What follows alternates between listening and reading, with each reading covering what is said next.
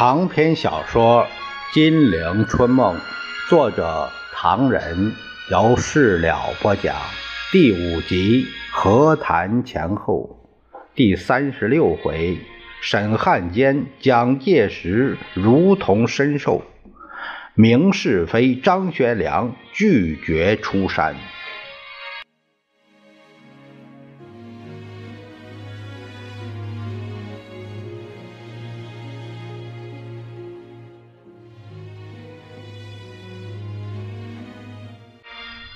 话说蒋介石率领徒众攻击戴笠，不仅借刀杀戴，要戴送命，而且猫哭老鼠要大小特务为他卖命。于是胡诌说：“戴顾局长帮了我很多忙，对民族国家他是有功劳的，所以我要在全国成立三个学校。”来纪念代顾局长。那三个学校叫做育人中学，定浙江衢州、首都南京以及四川重庆三地为校址。凡是毕业的学生，都希望他们继任代顾局长，捕杀共党的遗志，而且希望这个三个学校都有美国教官。代顾局长对国家民族的忠贞，对我的服从，已经做到了百分之一百。希望大家拿代顾局长做模范，努力效忠，不杀共党。那是我所希望的。今天我很伤心。完了，大小头目见蒋介石如此伤心，还以为是真的，莫不涕泪交流。蒋介石赌状十分开心。事后，蒋经国报告说，追悼戴笠大会的效果甚好，军统局那些高级干部们对蒋介石表示十分效忠，并未发现阴谋不轨之处。蒋介石大为高兴。我早说过，什么军统、中统，今后我要来个一统，别像以前那样让戴笠从中耍花枪。这两个机构虽然也是我的，但戴笠拼命在他圈子里培植死党、扩张势力，对我们非常不利。现在好了，哎，知道戴笠有什么办法笼络这些人吗？蒋经国摇摇头，有奶便是娘。这一套办法并不新鲜。当年上海帮会里就是这样的，用钱把你养肥，你利用职权吃饱了，对顶头上司也好，对师傅也好，当然万分感激。只要你感恩图报，什么事也做得出来，不怕逃跑。蒋介石对这个宝贝儿子灌输家教，他说：“这个太容易，以后我亲自领导。”别让他们利用职权吃得很饱。可是我的话说在前头，千万不可以露出马脚。如果让人控告有死无备，说那我说什么，呃，也得避避嫌疑。要这个人倒霉好了。蒋经国忙不迭的点头。他问道。呃，关于成立三个语中语人中学的事儿，这几天有人提起，不知道什么时候开始。他们认为很有意义。呵呵，哎，以为我真的要成立什么语人中学吗？啊，不过鼓励他们。难道我有钱没处花，要纪念这么一个反上夺主的大混蛋吗？可是亚本已经说过了，哎，有什么关系？当天我已经通知他们几个负责人，要军统局自行办理。我说，本来这笔钱由教育部设法，但国库艰难，只好由他们自己去募捐，我不管了。果然，这三个与人中学都如昙花一现，甚至没有办成。重庆的那个原拟募捐五亿法币，但不到半数，并没办法办成。加上物价飞涨，告吹了。衢州一个由戴笠的儿子戴藏仪主持校务，搞得也不成局面。南京的一个开在小火瓦巷，没几个月也断了气儿。这些都是闲话，咱们按下不提。却说戴笠死后不久，审汉奸进入高潮，陈公博如何判法，也该有所决定了。陈公博同蒋介石之间的微妙关系，主要由戴笠负联络之责。现在戴笠已经死了，蒋介石的顾虑少了一半，但还有一半仍在人间。陈公博万一照实供述，那不是更糟糕吗？因此万分着急。陈布雷奉命将审讯汉奸的情形逐日报告。蒋介石以不安的心情听取案件的进展。苏州高等法院正式宣布，定在四月十六、十七日那两天公开审判陈公博和陈璧君。昨天审判了伪考试院副院长缪斌。蒋介石听到缪斌的名字，心头一沉。暗想：我派他同日方谈判，有好几次，不知他如何说法。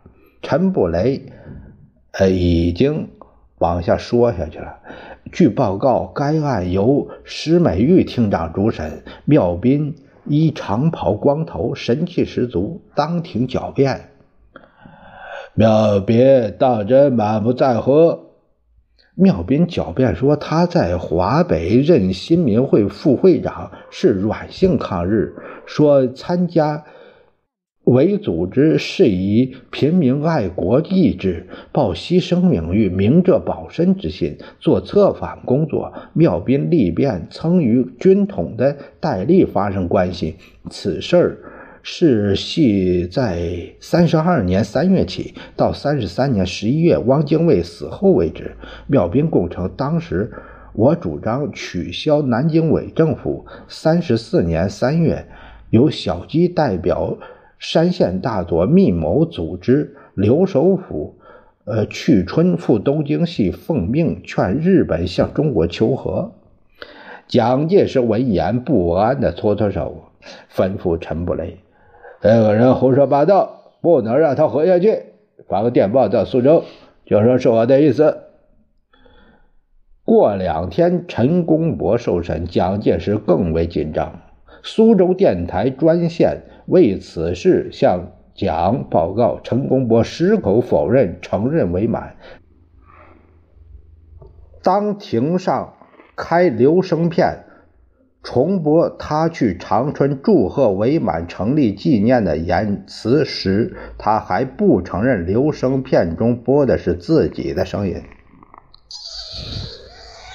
他太耍赖了。陈公博还发表了长达三万字的自白书，题为《八年来的回忆》。那就说些什么？说是检察官列举他十大罪状后，就提起公诉。而陈公博提出这个东西，在庭上宣读俩小时，对检察官起诉的十大罪状予加以辩护。归根结底，说他对抗战是有功。怎么个有功法呢？他说他的行为是为了保全国家元气，他的内心还是爱国。参加维抚人员的成分，呃，他说大多是。国民党员还有一部分是青年党员。他说：“重庆是武装抗战，南京是和平抗战。南京对重庆并无敌对之意。关于共同剿共，曾经和顾祝同、何柱国有过关系。而南京汪政府中不容共党分子，重庆蒋政权中也不容共党分子。可见南京与重庆之间更无敌对之意。”陈公博还提出了他对党的观点，以及同戴笠密切的关系。听说陈公博果然泄露了秘密，蒋介石是又气又急，他忙问：“他怎么说？”陈布雷战战兢兢，他说：“他认为党不可不可分。至于怎么不可分，他另有一信是呈给蒋主席，不拟在庭上公布。陈公博还说，他从成都到河内的时候，也曾有信呈蒋主席，希望对汪精卫等人宽容。在答辩检察官所提的收编伪军罪时，陈公博说，除剿共外，并未同中央军交战。孙良成部调到苏北，也是为了防备共军。当时如果不这样打算，今天东南几省恐已落入共军之手啊！对于伪政府宣言参战问题，他说这样做可以提高中国的国际地位，并防止东北发生意外。蒋介石迫不及待，而想知道他对戴笠联系事宜是怎么说的，他是怎么供述的。陈布雷在电文中找了一阵子，呃，这是公益，呃，辩护律师代辩时特别指出的，说陈公博曾经设立两个无线电台，一个供给重庆地下工作人员专用，一个供给戴笠专用。现在戴笠已死，但戴笠留在那里的证据还很多，可以拿出来做证供。不必了，不必了。蒋介石脱口而出：“陈国博养养几万人，不过是说他对抗战有功，是吧？没说别的吧？没有。”陈布雷要他放心，他也很识趣儿。他在苏州庭上的口供到此为止，有很多不便公开的东西，都写在给主席的呈文里了。事实上，蒋介石早把这些文件烧毁，他不能把这些文件留住于世，让后人知道汉奸之中那些大头子同蒋都有过微妙的关系，而这些关系显然同蒋介石口口声声的礼义廉耻相距千万里。陈公博等人所以强调做汉奸对抗战有功。同时把机密的东西不公开，主要是让蒋介石下的台来一个刀下留人，可是扑空了。陈公博也不能让他活下去。呃，通知苏州一声，就说是我的意思。蒋介石随即进入内室，同蒋经国说：“让陈公博、妙斌他们完蛋吧。呃，有什么办法？”我要是把他们放了，或者判个无期徒刑，不正是证明我们同他们勾勾搭搭吗？我的威信不是大有影响吗？说罢，绕势彷徨，突的他走向办公室。明天我同你到贵阳走一趟，对于东北问题，我想同张学良谈谈，知道他有什么看法。话说，蒋介石在美国飞机和舰队的帮助下，全力以赴对付东北，满想一鼓而歼灭对方，然后调转头来在关内关住大门，痛打，务使中共全部灭亡。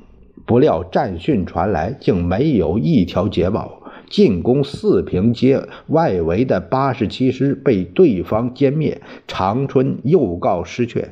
原想留住苏联军队顶一顶，使苏军卷入中国的内战，而苏军替蒋守土，但苏联军队却在消灭素有“皇军之花”盛名的关东军之后，全部撤退回国，留也留不住。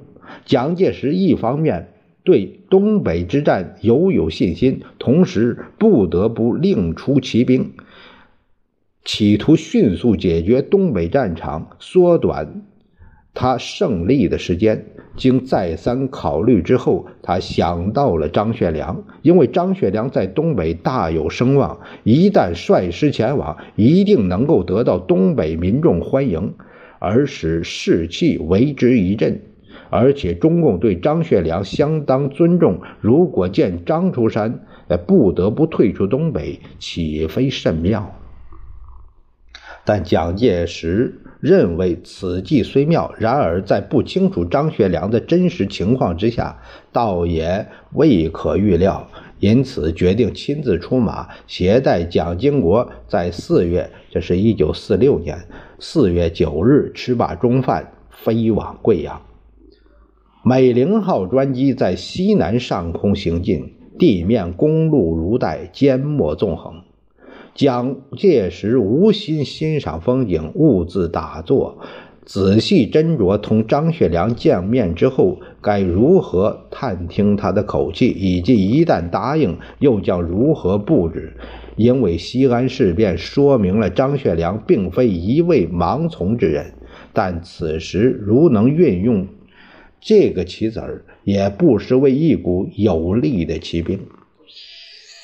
两点二十八分，蒋介石抵达贵阳机场。只见省主席杨森、省党部主委周伯敏以及前原党政军高级人员一字在机场列队相迎。杨森抢上来向蒋介石父子俩问候过，便咧咧嘴一笑：“主席今天到贵阳，恰巧离开主席在三十二年到贵阳的日子整整三年，巧极了，巧极了。”说罢便开。了车门，蒋介石往车厢里一坐，便要杨森开往乾陵山行邸，补你到市区参观。杨森心头明白，当把仪仗队、乐队大小官员遣走，跟他到了乾陵山行邸，那颗棋子儿果然早在那里等候，他便是张学良。哎，早来了。蒋介石伸过手去做亲热的状态，打量一阵，好像胖了一些，是吧？张学良苦笑着说：“ 一天到晚吃吃睡睡，怎么不胖？听说你还运动，运动运动好啊！一个人是要运动的。呃，你只打网球吗？”张学良点点头。是，是的。接着侍卫递进了茶水，杨森便同蒋经国离去，只剩下蒋介石、张学良二人对坐细谈。在西峰住的还好吧？蒋介石一副关切的状态。这几年来，听莫德惠告诉我，你读了不少诗词歌赋。张学良点点头。我在研究研究明史，很好，很好，对你做人处事的确有好处。他也说不出来所以然来，改口说：“呃，是昨天同刘副官一起来的吧？”“是的，在西风，呃，看些什么报啊？还是《大公报》《中央日报》。”东北的情势，呃，知道了。张学良默然的点点头，在报上看到的。呃，如果你到东北去，你以为东北问题很快会结束吗？我看我没有这种可能，也没有这种能力。你有的。如果我发表你去东北负责，呃，有这个信心吗？张学良不作声。他自从奉命读书、失去自由以后，第一次再同蒋介石见面，而这种见面显然不会有融洽的气氛，因为他还在无形的牢笼之中。蒋介石叮了一句：“阿祥，你是有把握的。”张学良不能不开口，他迂缓地说。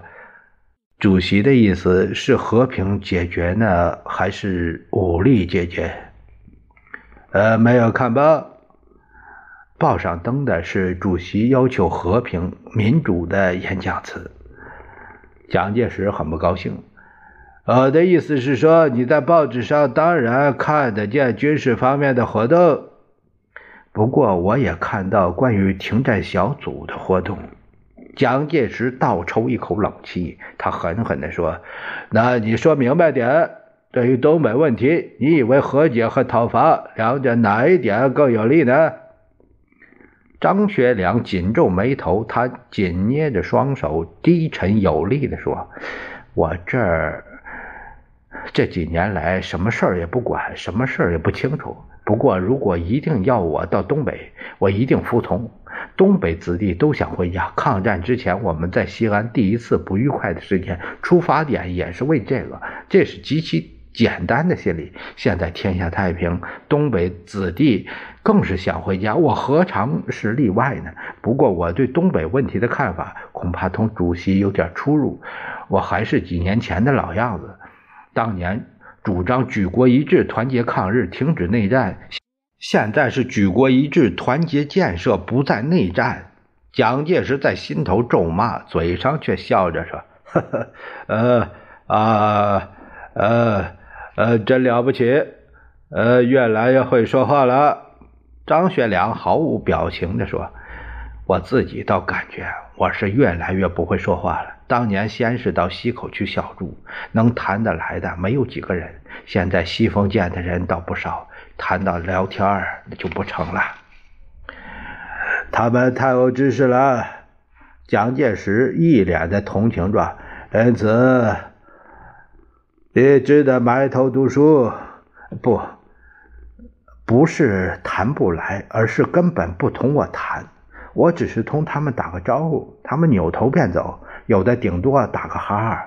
蒋介石心头好笑，他欣慰他手下的隔离工作做得不错，但有意的试探说：“那么这样吧，这些都是粗人，你要谈也谈不出所以然来。”不如替你请几个先生对明史，呃，加以指点。张学良听他这么说，知道蒋介石还没有使他恢复自由的意思，他惨然地说：“我反正是这样子了，你看怎么好就怎么好吧。”蒋介石进一步逗他说：“听说赵四小姐又拔了几颗牙齿，她身体好吗？”张学良心头嘀咕：“原来你对我这样注意。”他苦笑了一下：“ 就这么回事儿。我刚到贵州那几天，突然发了盲肠炎，也差点完了。”蒋介石做惊诧的状态：“呃，他们没有告诉我赵四小姐拔牙的事情，呃，还是在账上看到的。我以后要他们经常报告关于你们的消息。”美国有些吗？他指的是他的发妻于凤至。张学良当然明白，呃，他凄然的说道：“有信儿没有信儿，还不是一个样。”张学良语气中充满了渴望自由的口吻。蒋介石不再斗下去了，言归正传的说：“二哥，你去了东北，问题就简单的多。”张学良一怔，知道蒋介石在向他摊牌，但无从打起，沉思良久。正在这会儿，蒋经国送来电报，乃是关于东北战局的。蒋介石连忙接过来，见又是失利的消息，十分着急。蒋经国见室中空气闷结，就对张学良说：“听刘副官同我讲，您每天一早黎明即起。”半个小时跑步，还要做柔软体操，真是太好了。蒋介石闻言一怔，坐在对面的这个人根本不是等死而已，还是像初时的那样，对生活充满了希望，分明有所为而为，不做绝望颓唐之想，倒不能小看了。半晌，待蒋经国走后，他又试探地说。其实你到东北去，呃，没什么，我们有美国帮忙，还怕什么？你想想看，还怕什么？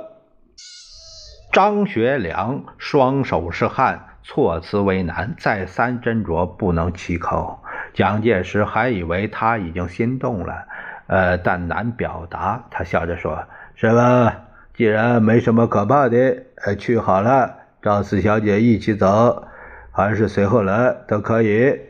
张学良无声息地叹了一口气，硬着头皮，他也摊牌说：“我先报告您我的一些心得，在西风所见所闻的心得。”啊，蒋介石莫名其妙，呃，他不知道这个倔强的对手要说些什么。我们在西风，张学良定下心来，每天听到枪声、惨呼声啊，每天看见五花大绑或者是步履艰难的人，他们是押往刑场的。啊，蒋介石一怔，他们是什么人？为什么关在西风？为什么悄悄的死去？这些我都不谈，把它搁在一边我只是说说我的心得。我以为以这种武力加注于这种人是无效果的，实在很难说。相反，这种武力加注于这种人，甚至会发生反效果。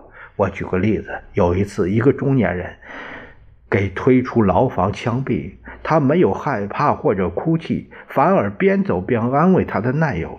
其中有一句使我相当难忘，他大声喊着：“一个人倒下去，千万人站起来。”这句话是不是空泛的口号，我不知道。但从西风牢狱的人满为患，每天不断有人押进来这一点来猜测，这个人的话的确使我们沉思索呀。我们枪毙了这么多主张抗战、主张团结、主张民主的人。事实上，抱有这种主张的人越来越多呀。蒋介石故作安详，他只是微笑听他细讲。所以啊，张学良透了一口气：美国如果加强我们这方面的援助，我也看不出有什么成功的前途。甚至我有这种隐忧，或许我想的太空洞。我总觉得，美国如果这样援助，将来只是代替了日本的日之亲善，共同防共，对中国没有真正的好处。因此，我，呃，蒋介石恨不得给他一记耳光，狠狠地问：“那么，假如我们在美国的援助下把共产党消灭光了，你还有什么心得？”这正是黄鼠狼向小鸡拜年，其结果毋须说的。